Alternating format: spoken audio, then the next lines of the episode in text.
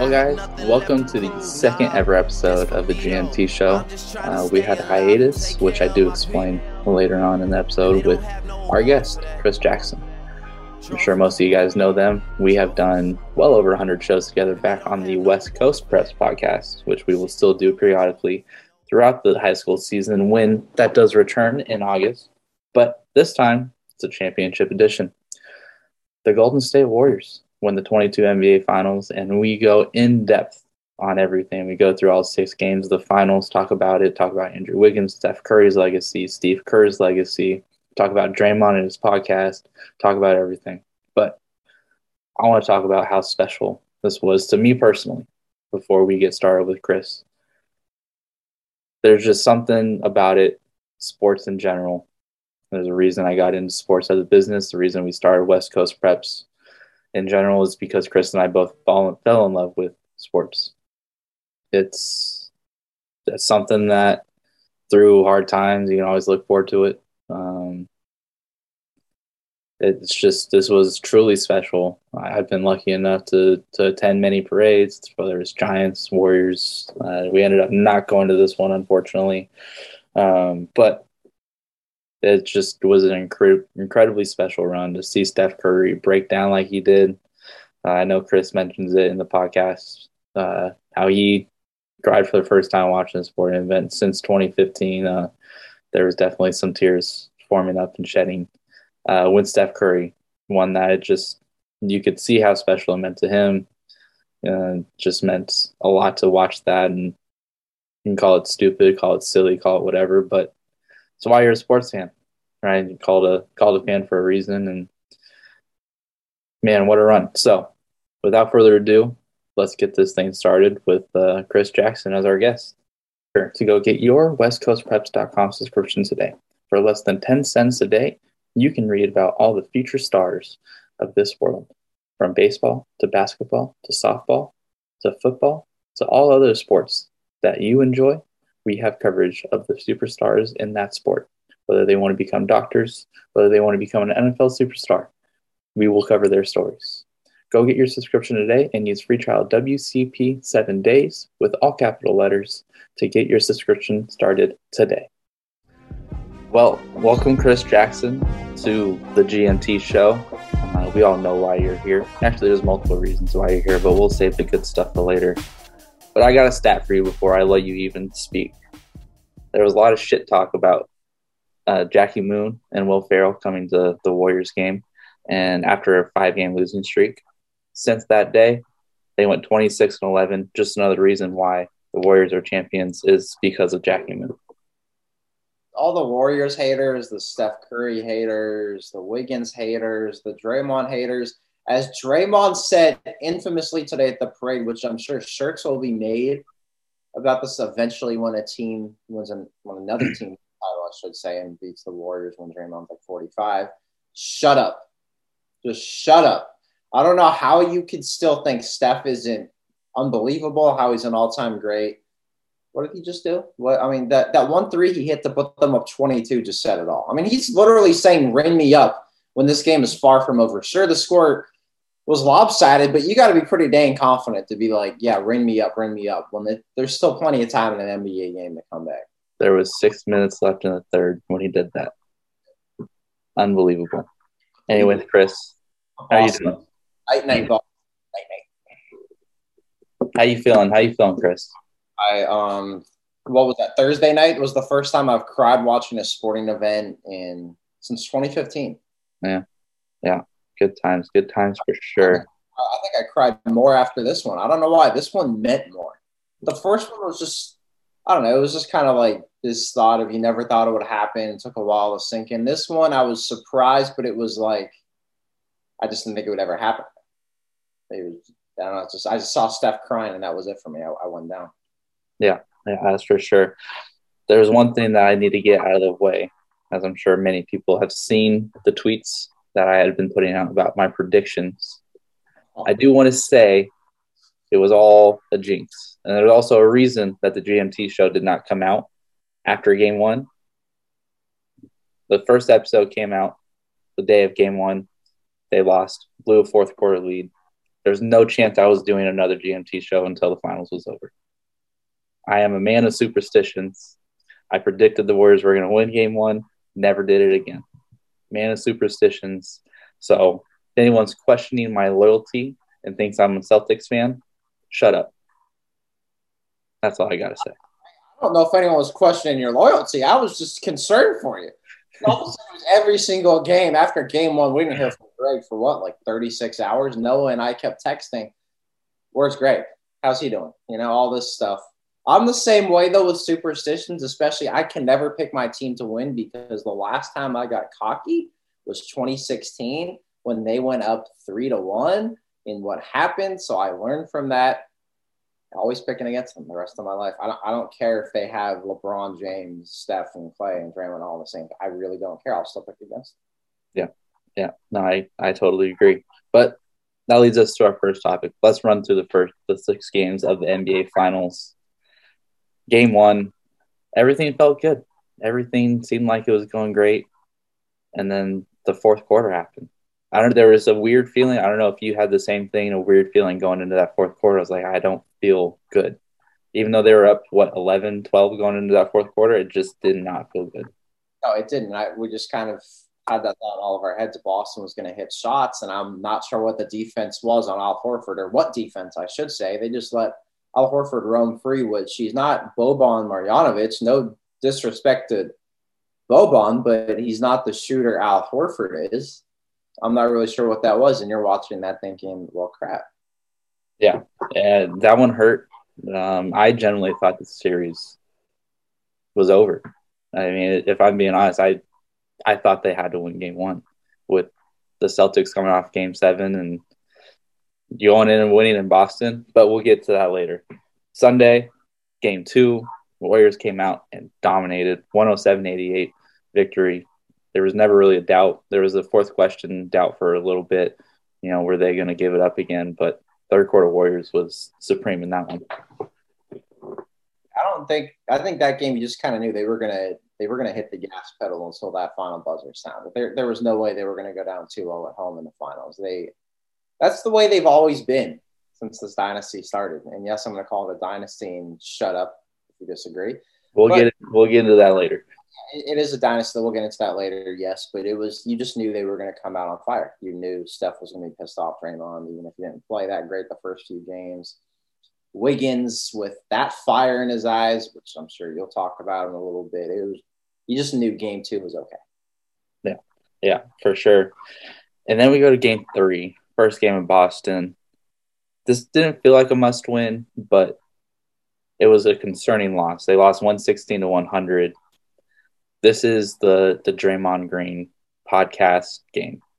This is where I, I want to get into the Draymond Green podcast where he was getting a bunch of shit for I mean no reason. I mean the dude was recording 20 minute podcasts. It's like he sat down and watched an episode of The Office. And but instead he was sitting there recording his thoughts. It's crazy to me that these people were like, "Oh, that's affecting the way he's playing." He was playing awful. His body language was terrible. He was just flat out terrible. But the podcast that stuff was I thought ridiculous.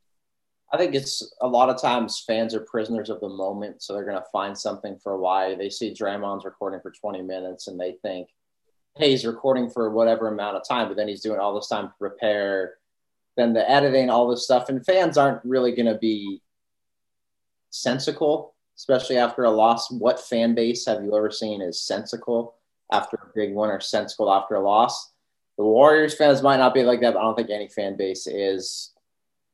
I, it, the Draymond podcast really didn't affect them. But when you're a prisoner of the moment as a fan, you're just thinking, gosh, just play well. I don't care about the podcast, just play well. I think that's the way everybody thought, but some are more vocal than others, as sure we all saw. But the podcast didn't affect anything. We saw the way he came out. It's just Draymond needed to rev himself up. He needed something to piss him off. I guess hearing fans say the podcast sucked, pissed him off or something. I don't know. That's this is the way he is. Once people piss him off, that's when he goes crazy. Yeah. Well, then we move to game four, and, and we'll get into Steph, but we're going to continue with Draymond. The dude got benched for four minutes in the fourth quarter, and you know that's a make or break moment. Draymond could have went off and could have lost him for the series. Been like, screw this, screw that. You know, you bench your your main guy, the heart and soul of the Warriors, for four minutes. But this is the Steph Curry game. This is maybe his best game ever. I mean, he, he's got a lot of great games, but this is probably the one because if they lose this game, I they don't win the finals. No, at that point they're dead in the water. They're down three to one. Boston's still got at least one other game at home. They've already shown they can win on the road. How about the balls from Steve Kerr to bench Draymond? There, yeah. a lot of times we'll say Steve Kerr isn't most aggressive with things. I know there's that criticism out there. Bench Draymond, and Draymond to his credit, took it well. He's he's self aware, more self aware than I think he gets credit for. He knows when he's played bad, and he's gonna say when he when he's sucked. He will straight up say, "I sucked." He did that after Game Three, and I think after Game Four, he said the same exact thing at the presser. He is self aware. He probably knew I. I'm just not playing well. Why should I be in this game? When he got pulled, he was probably thinking, "What the heck is this?" But as he sits and reflects for a few minutes, probably goes into his head when things calm down. Like, yeah, this was the right move, and they won. If they wouldn't have won that game, maybe it's a different story at the end of the day. But the way they closed that game out, Draymond knew it was the right thing to do. Yeah, and he made some great plays coming down the stretch when they kind of did offense for defense. They were putting Poole in for offense, and then bringing Draymond back in for defense. So he did make some decent plays at the end. But I want to talk about Steph Curry. 14 of 26, 7 of 14 from three. He gets 10 rebounds in this game, four assists, 43 points. Where does this rank in Steph games for you? In terms of the moment and everything, that's got to be his best game. I know he scored more in certain games, but the moment for this, what was on the line, and do this in the NBA Finals game against that Boston defense, which was long and athletic. That was the one defense he really thought, especially after game one, thinking, uh, this is the team that could really actually dethrone the Warriors. Memphis, figure they'd make it a tough series, but I still don't think Memphis would win that series or anything. But the, Boston was that one team you're thinking any team can contain the Warriors because there's no way you can shut them down, but contain them. That was it. And what he did, a 14 of 26. What did you say? Seven to 14 from three. Yep. All those numbers and the impact. Yeah, and the impact of those shots and everything, hitting threes when he drove to the basket. Somehow, I don't know how there was times he got past Horford and just got that ball up. He did that in game six too, or I'm just like, what in the world is this? That, that's in terms of the moment, that's got to be his biggest game and best game of ever. Yeah. I mean, the other ones that pop up is is obviously the OKC game for me. You know, that was kind of the cementing. Everyone knows that shot. Um, but this is this is the one that cements everything, right? The reason you can say shut up is because he went and did that. He was the best player by far. Then game five, Steph goes cold. You can always expect it. There's one game Steph has in the finals, as most shooters do, where it just doesn't work. That doesn't mean he didn't do anything well in this one. But Andrew Wiggins, I feel like this was kind of the like, wow, Andrew Wiggins is the second best player on this team now. Yeah, Wiggins stepped up big time every way. The way he defended Jayson Tatum.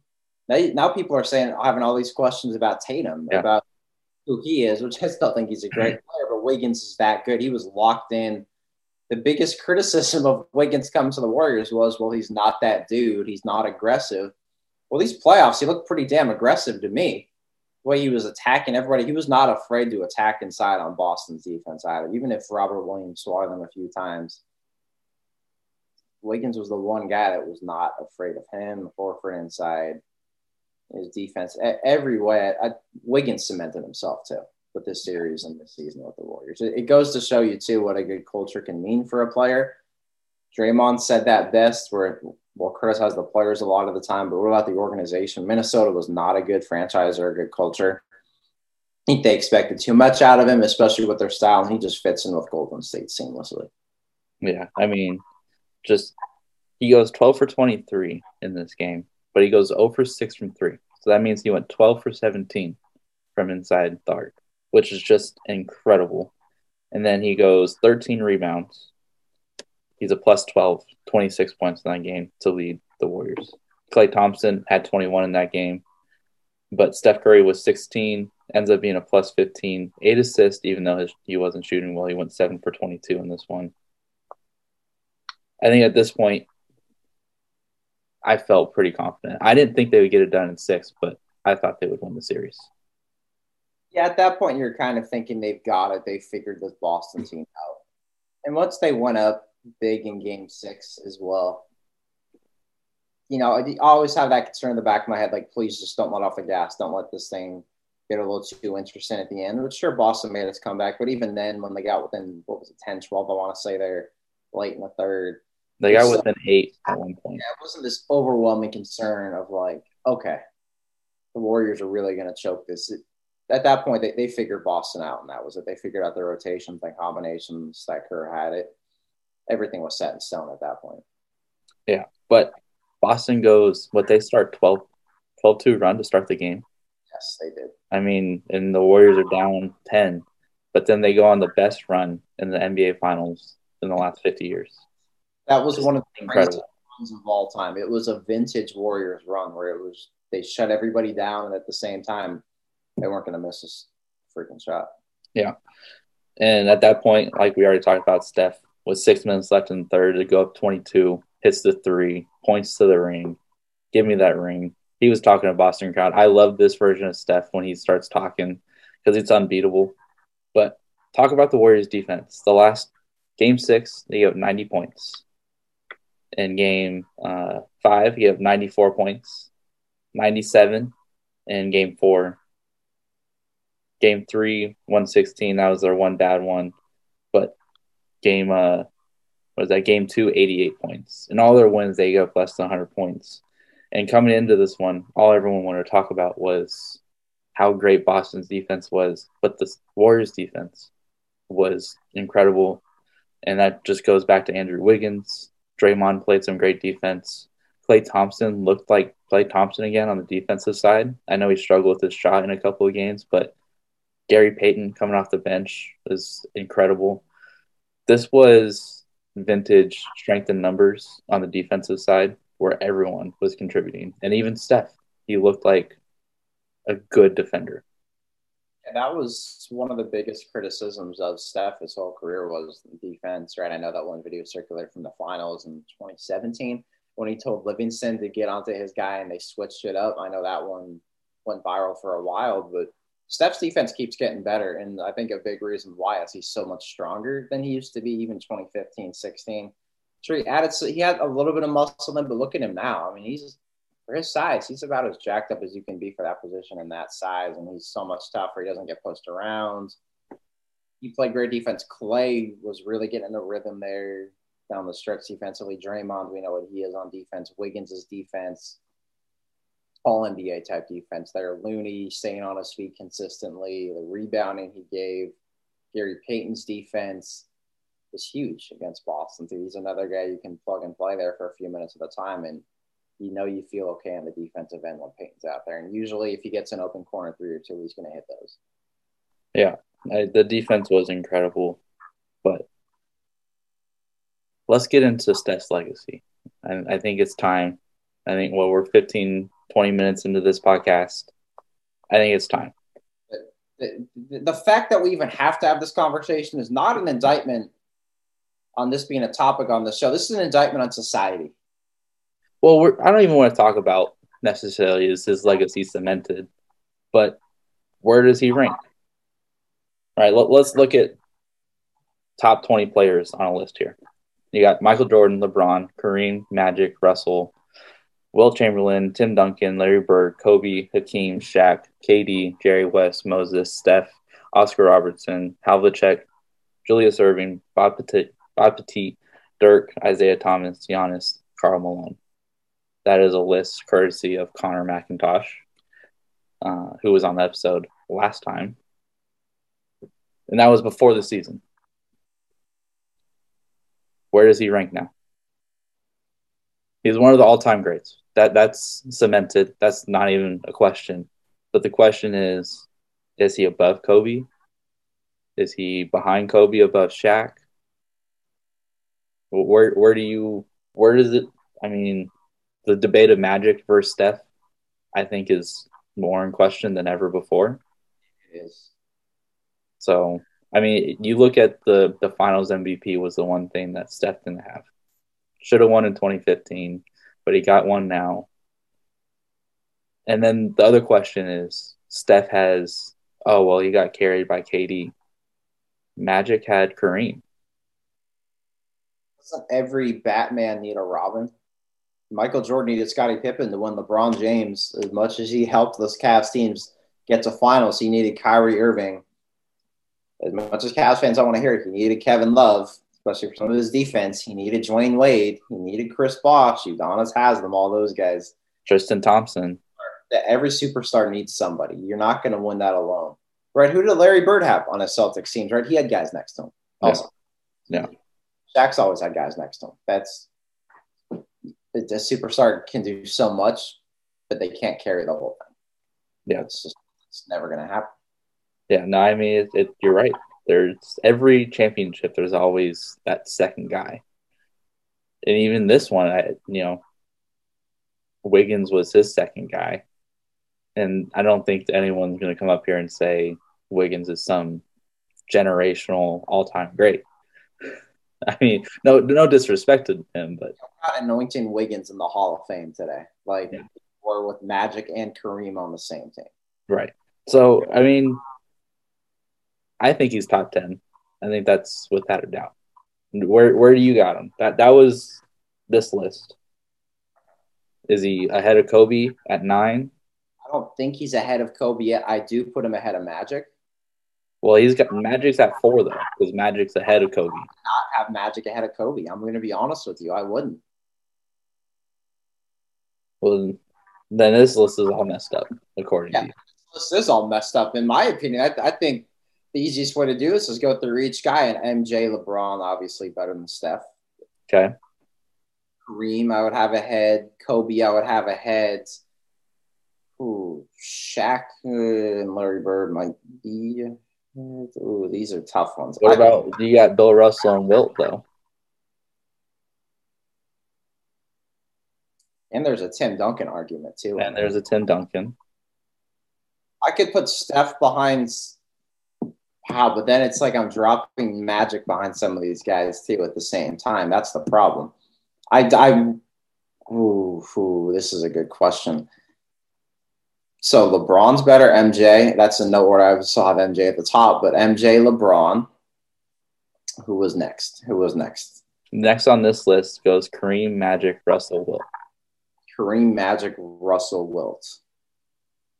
I don't think Magic's top five all time. Who isn't top five all time? Magic. I don't think he is either, to be honest with you. I would put Steph ahead of Magic and maybe even behind Russell and Wilt. Well, so I mean, this goes into way before we were born. Who's better, Larry Bird or Magic Johnson?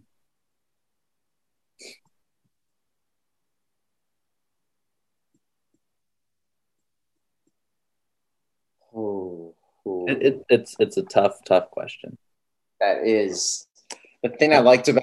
I mean, Magic did not have a jumper beyond what 16, 17 feet but his passing and his defense and that size. He, I mean, he, he was the point forward before there was point forwards. He's a six eleven point guard. I might be going with Bird over Magic. You're really disrespecting Magic here. I love Magic, but there's something about Bird. I don't think Larry Bird should have been as good as he was. He was just the, the way he could shoot the the I think Larry Bird maximized everything in his arsenal. I, I've I mean he would legitimately tell guys what his move was going to be before he did it. Then he would still do it, just rub it in their face. But Bird and Magic though at the same they're probably net they got to be right next to each other in the rankings because of their impacts, what they did in that generation. So I asked that question because I, I would put, put Steph I would put Steph ahead of both of them. I would actually put Steph. Okay. Steph's ahead of both. All right. So it sounds like, and then Tim Duncan. That that's the next one. Steph and Tim Duncan are neck and neck. They're they're so similar in the way they act. It's, oh, exactly. Such humble superstars. Never say a bad word. Steph's impact on the game, though, is so profound. I think that has to go into the equation. we didn't change basketball because of Tim Duncan. I'm, I guarantee a lot of kids wanted to be Tim Duncan growing up, but you don't go everywhere now and see kids throwing up free throw line jumpers. You see everybody throwing up 40 footers when in reality they have no business or right to do that because they haven't even mastered the art of a layup. I, I think Steph's impact is that big. I really do. He's besides LeBron and Kobe in my lifetime, I think Steph is the best player in my lifetime. Yeah. Yeah, I mean, I think that's that's for sure. Um, I I'm not as high on Kobe as you are. I mean, you look at his numbers. He, it's not Steph's resume. Only thing missing is one less championship. That's the only that's the only difference at this point. And Steph, we'll talk about that later with with the run that the young core that they have could win one more or two more. I'm just I'm not I'm not ready to say that Kobe is by far ahead of. No, I don't think Kobe is by far ahead of Steph, but I, it's close. Steph even makes one more run on him. There's a very genuine argument that you could put him ahead of Kobe. I'm gonna put Steph at nine.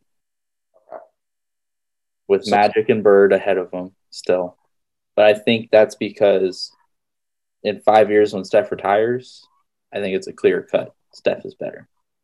But in year 13 of his career, I gonna, I'm gonna leave Steph behind. I think that I think that's nine. He jumps over KD without a doubt. He jumps over Shaq. I think he jumps over Hakeem. I think he jumps Kobe with this one. So it sounds like you have him at ten. Is he over Hakeem? He's over Hakeem. Yeah. Well, you have him above Magic and Bird as well, but you have him somewhere that eight to ten range. I think with mine it would be Steph's at eight. I would want to say. Yeah, yeah, I mean it, it's it's a debate that we'll be having for years and years and years, and we have plenty more times to uh to figure out this debate. But I do want to talk about this one stat: the Warriors' offensive rating this finals, when Steph was on the floor, it was one fifteen point eight. When Steph was off the floor, it was eighty eight point six. That, that that sounds about right. Right. But the disparity between those two is just insane. Even when Steph wasn't hitting shots in Game Five, I still just felt better with him out there. It's the gravity. It, it, everyone talks about Steph's gravity, but it's true.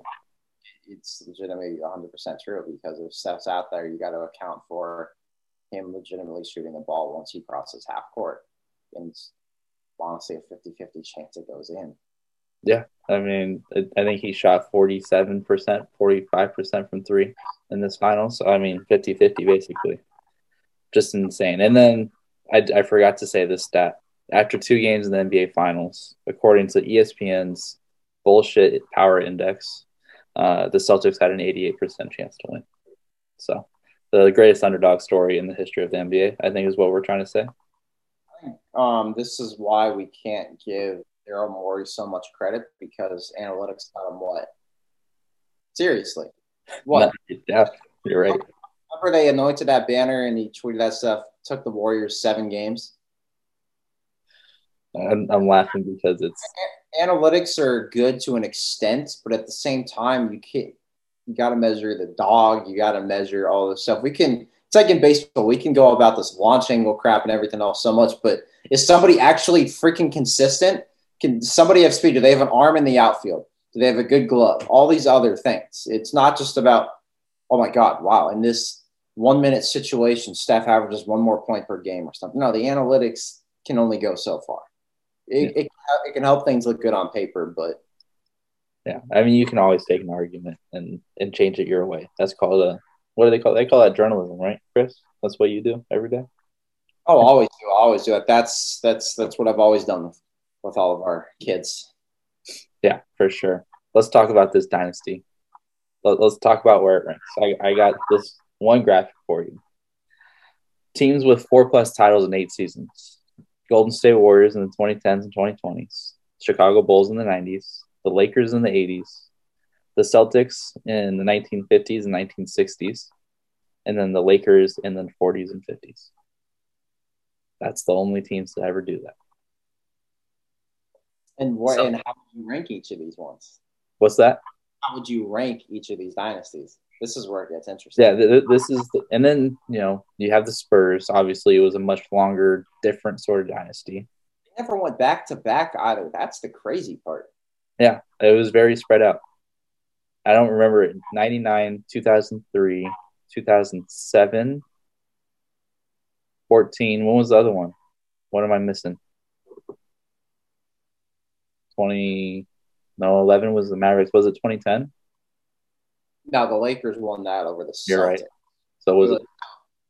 Wait, they did go. They had 05 and 06. So they did go back to back. Oh, they went 05, 06. No, no, no, no, no, no, no. That, because of this page, that's when the season started. So it was, here's all their NBA titles. Yeah, never back to back 99, 03, 05, 07, 2014.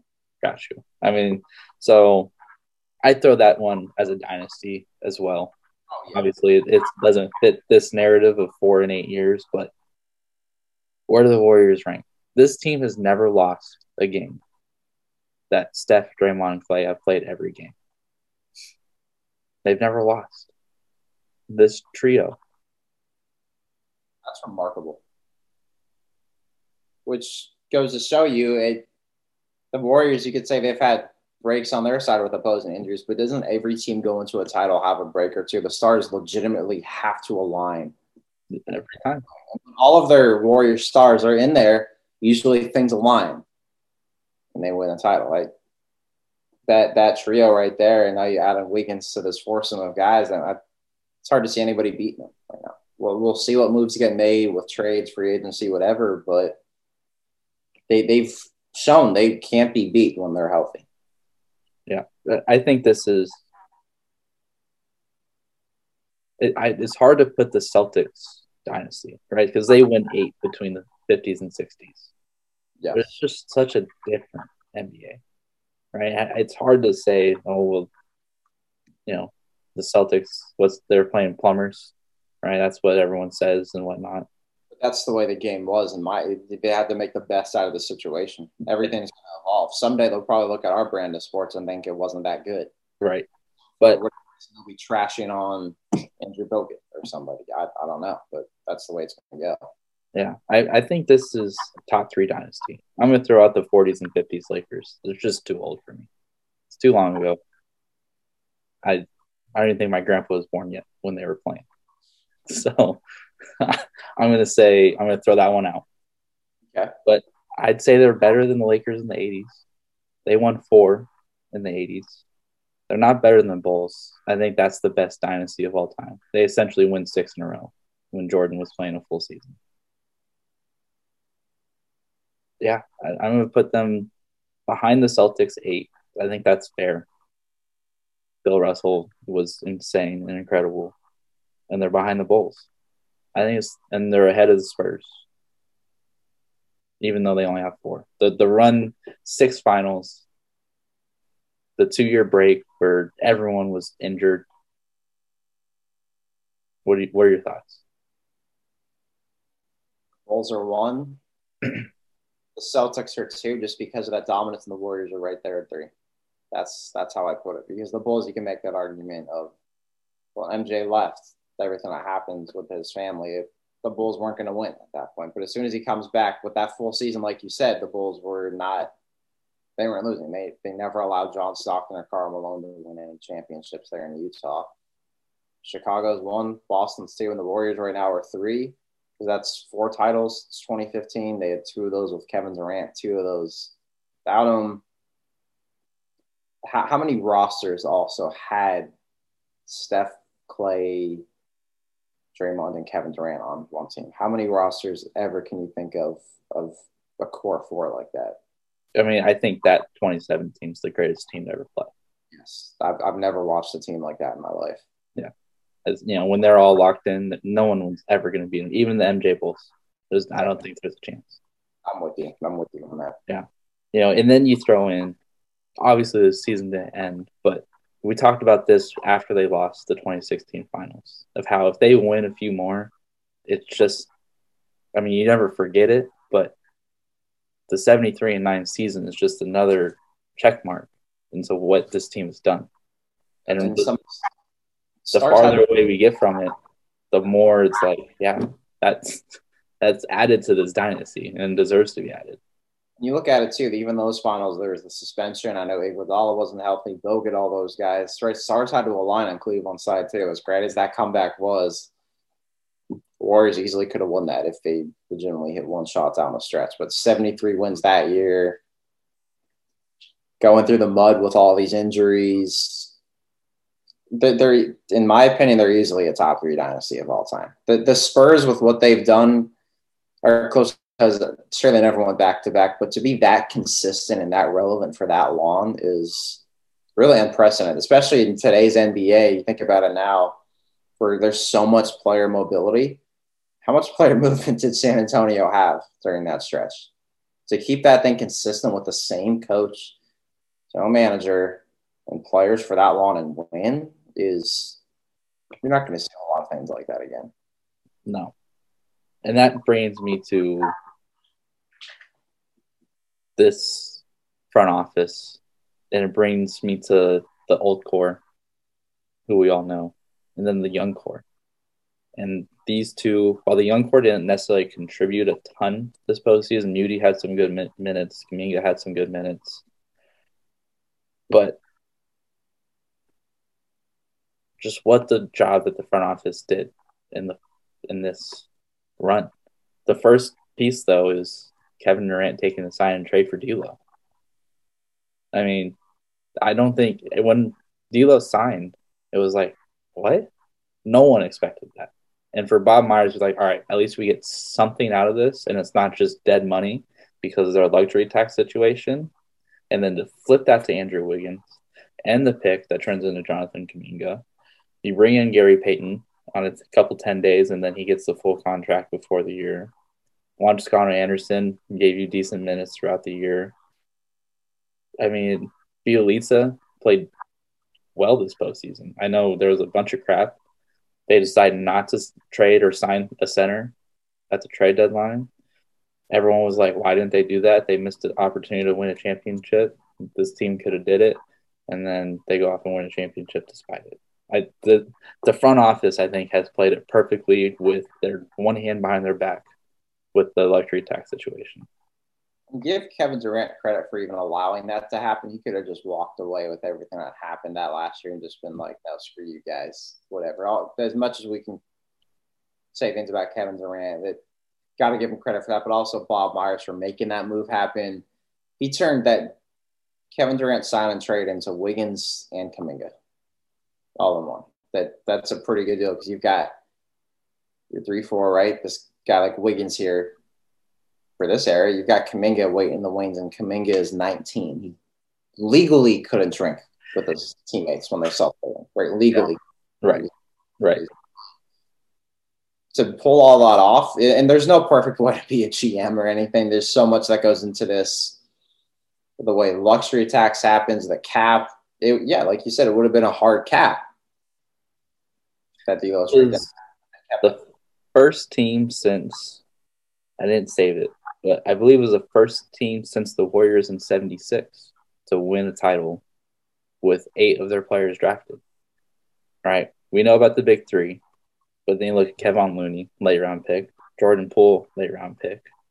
I mean, these guys, as much as we gave crap about the Jacob Evans and, and some of these terrible draftings that they've had, he's hit on most of them. Tough picks too. It's not like we're looking at Steph, Klay, and Draymond too. It's not like people are anointing them as superstars coming out.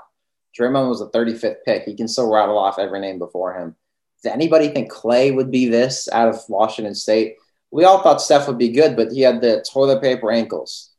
Was the joke about him, right? He got that four-year, $44 million deal. You had no idea what the future held with him.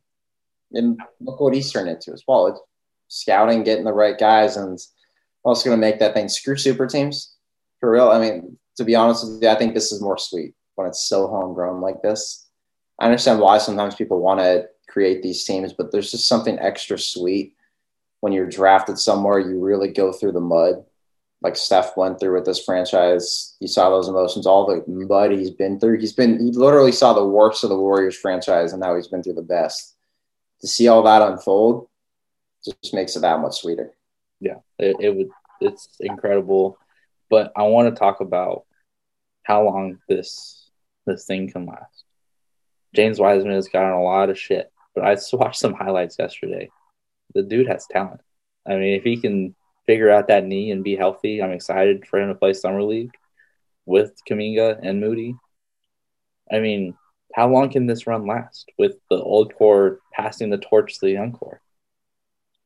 I think it still has quite a few years left in it. They just look so energized right now. When 2018, when they won that title, everything, everyone just looked exhausted, just mentally drained. Yeah. You saw after that 2019 finals when they lost, was there was that photo of Bob Myers drinking a Corona there in the stands of Oracle Arena one last time. Just everybody was exhausted. It, it just looks like it just has that 2015 feeling again in some ways. Like, hey, they've got this thing going. They've got that two era plan working because you've got Kuminga, you've got Moody, you've got Wiseman waiting in the wings, and let's not forget Jordan Poole is still a very young guy.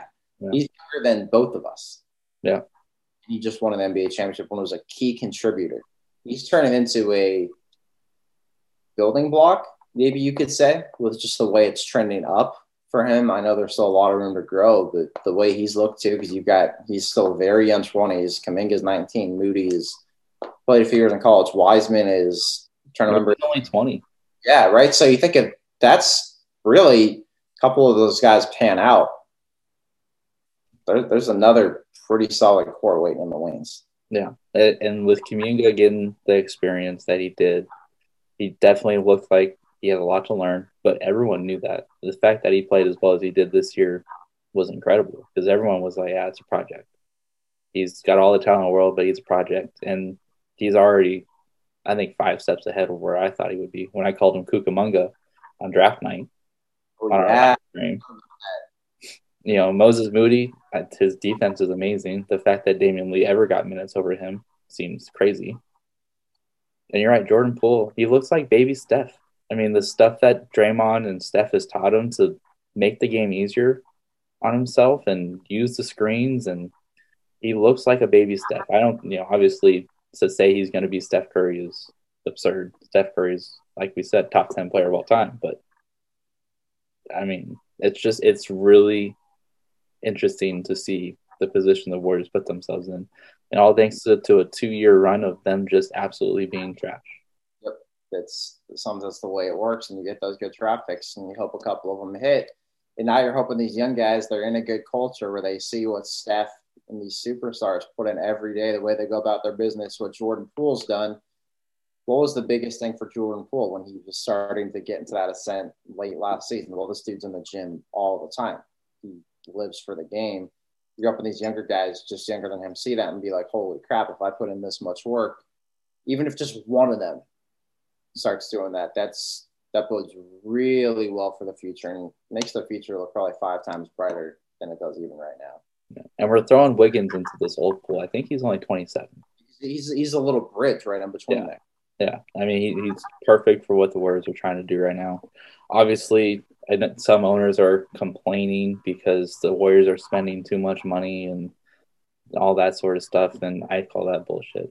Just because our owners actually want to win and want to spend money with their five billion dollar industry, and you know other owners don't want to do it, whatever and and they started getting a lot more money when they started winning, too, and they hired the right people. It's it might sound like twenty five million a game during the finals. I mean, that the finals run makes up for all the money you spent alone. Oh, it makes the luxury tax bills look a lot better. So does that damn trophy they have in their hands. Yeah, exactly. And all the merchandise sales. I mean, I hopefully like a sports business journal or someone like that comes out with something that shows how much money that this made. Maybe it's already out and I just haven't seen it yet. But um, that I'm excited for what I'm really excited for James Wiseman with all the doubters, with all the shit talk that he's gotten over this past year, trying to return and then not being able to, and he's already being called a bust.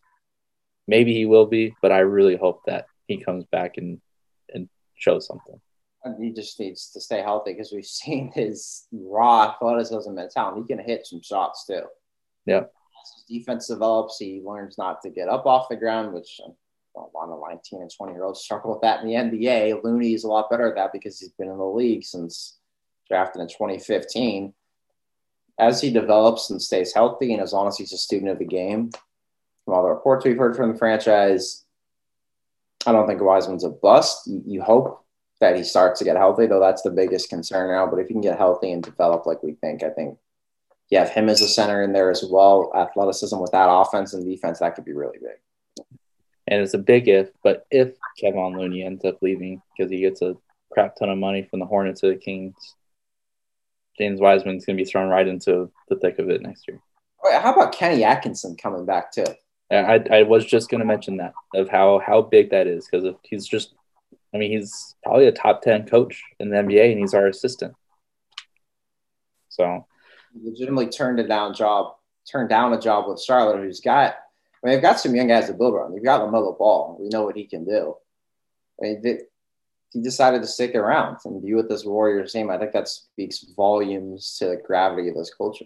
Yeah. I did put on there. I want to talk about Jayson Tatum. I don't really want to anymore because he sucked. I mean, I, I, it's a good talking point over the summer. I'd rather talk about Steve Kerr. Let's talk about Steve Kerr, and he's down at nine championships, and we can talk about his legacy. He's now an all-time great coach. This was his best postseason in terms of coaching that he's ever had. Going box and one zones, different offensive schemes of him being too stubborn with some things, right? Too stubborn with rotations. Well, how how stubborn is he when he benches Draymond Green in a big freaking finals game, right? He changed up some things on offense. Sure, you still saw their same motion offensive a lot of the time, but that wasn't the usual stuff we saw years past. The defense he changed up, the zone sometimes, the box and one, throwing a second guy there, the double teams. It was, yeah, I'm, I'm, with you. I think that's probably Steve Kerr's best coaching job yet, what he did this year, especially because this was a lot of us thought the Warriors would never win another title again. Yeah, really, not in this era. Yeah. Not in this era. And look at what he did with this team to get that culture to still go. And that assistant group with them, too, to have Mike Brown, now going to Sacramento, his impact there. Kenny Atkinson on staff. Ron Adams still doing a little bit of his thing. Steve Kerr's an all timer. There's really nothing you can say now. I, I, I know. I think there was at one point we are in San Jose with Oscar earlier this year saying like, what happens if the Warriors don't make even any semblance of a run? What's Steve Kerr going to do? Well, I, I think we have the answer to that question now.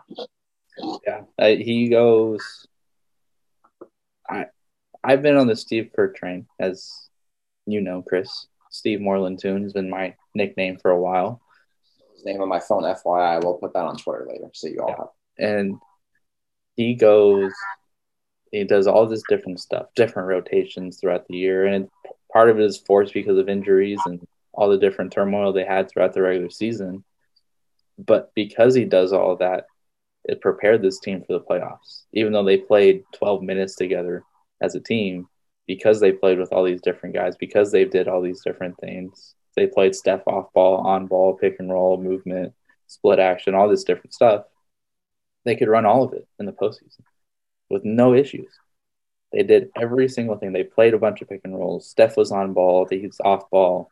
I mean, anything and everything that Steph or that Steve Kerr had in his bag of tools, bag of tricks, whatever you want to call it, he did it. It was, and he played it to perfection. One of his best coaching jobs. I was thoroughly impressed. Best coaches adapt to their talent, their personnel every year. This is what's made Nick Saban so great throughout the years. Sure, college is different, but he adapted to their new style of football. And what did he do? Well, guess what? He kept freaking winning. Pop always adapted a little bit, right? Phil Jackson always had the triangle offense, but he still had to do some other things with different types of players, right? You got to adapt.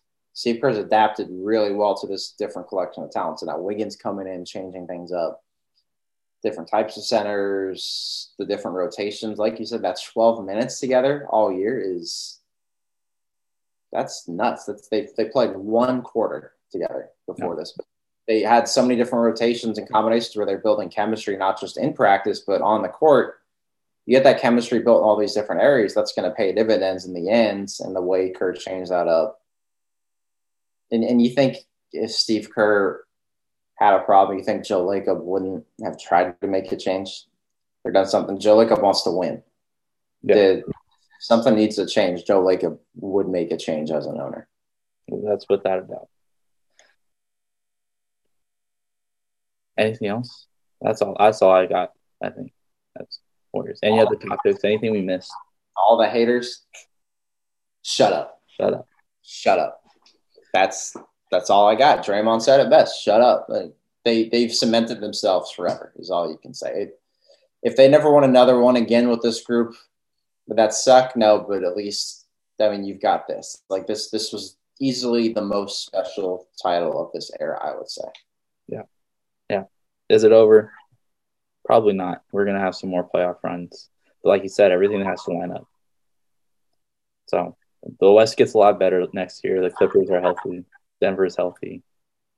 The Lakers are I don't know what they're doing. They're not stops, but healthy Denver still does not scare me. yeah, I mean, Not with the Warriors matchup, I should say that. yeah.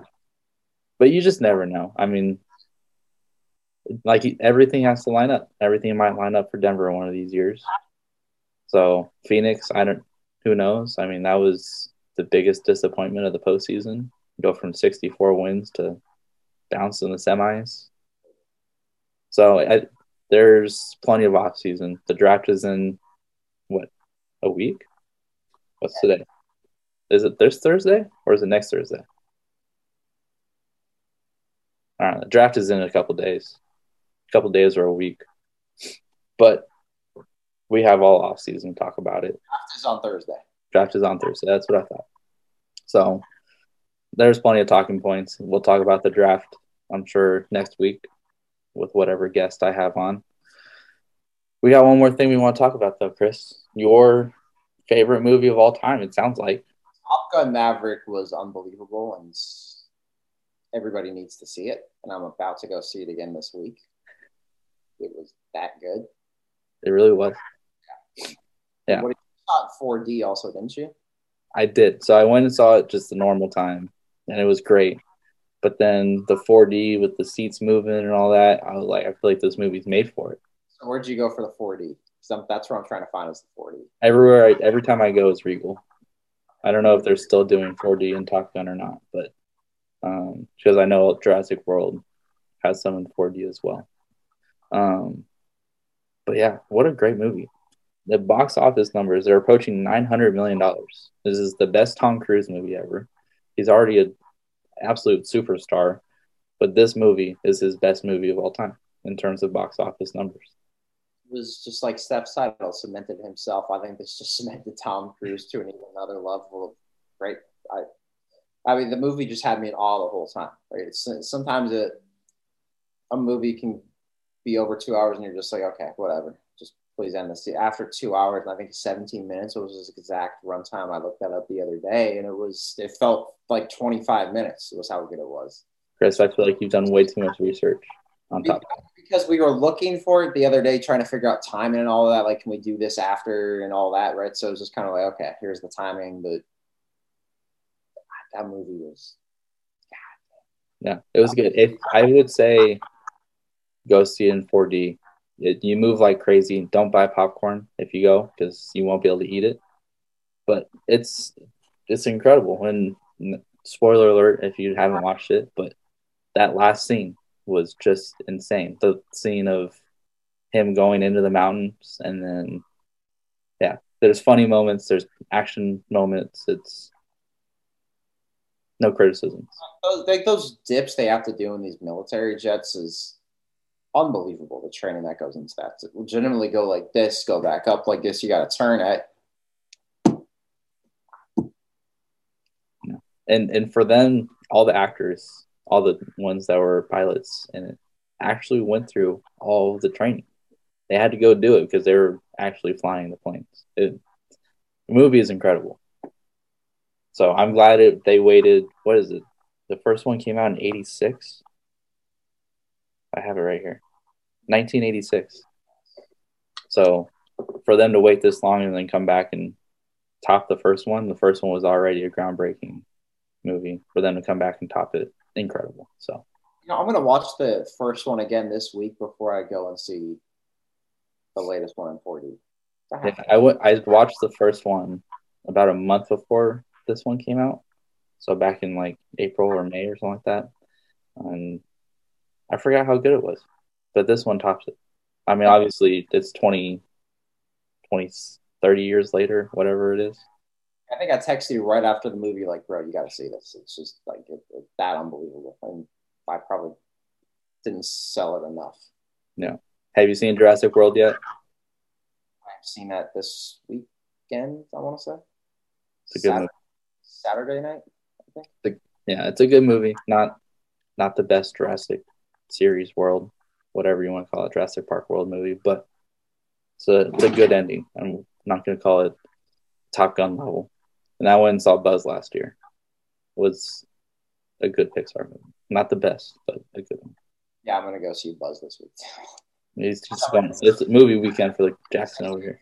Summertime, these movies come out. You got to hit the movies while you can. Get that popcorn as much as you can during summertime. Yeah. Have you seen Spider Man yet? Because if you haven't, I'm about to end this right now.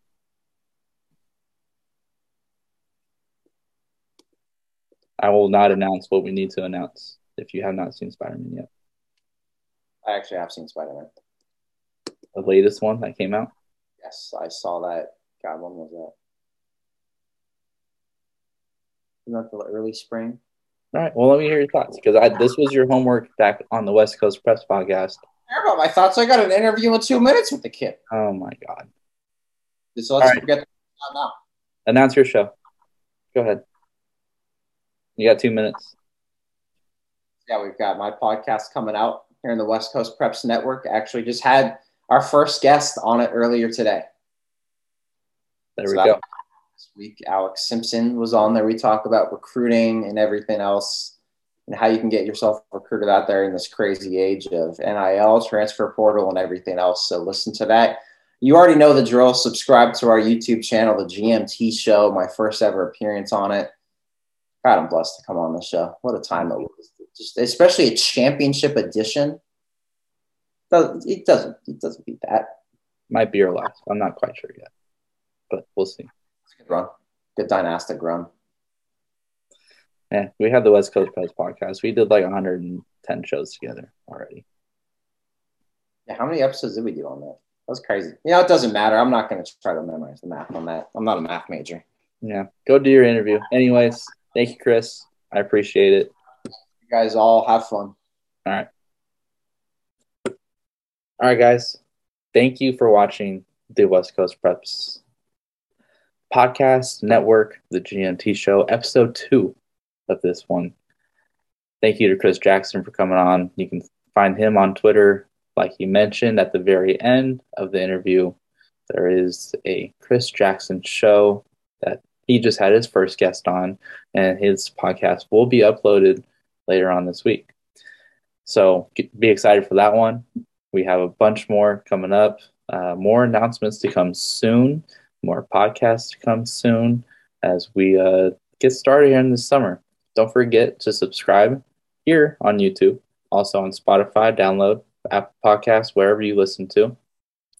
Don't forget also to go to westcoastpreps.com, read up on all the amazing stories that Chris and all of our incredible staff is writing right now. Only $3.99 a month westcoastpreps.com. Make sure you subscribe. Can't thank you guys enough for supporting us, West Coast Preps, me personally. Uh, it's already been an incredible journey. Almost two years into it since we uh, officially launched, and well over two years of working on uh, West Coast Preps and figuring out how to produce the best stories and, and give these kids what they deserve. Hopefully, this podcast network will continue to do that as we continue to produce more stories and more of everything. So that's it for episode two. Thank you for enjoying this podcast. Thank you for listening. Like I said, hit that like button down below, subscribe, and we appreciate it. Thank you.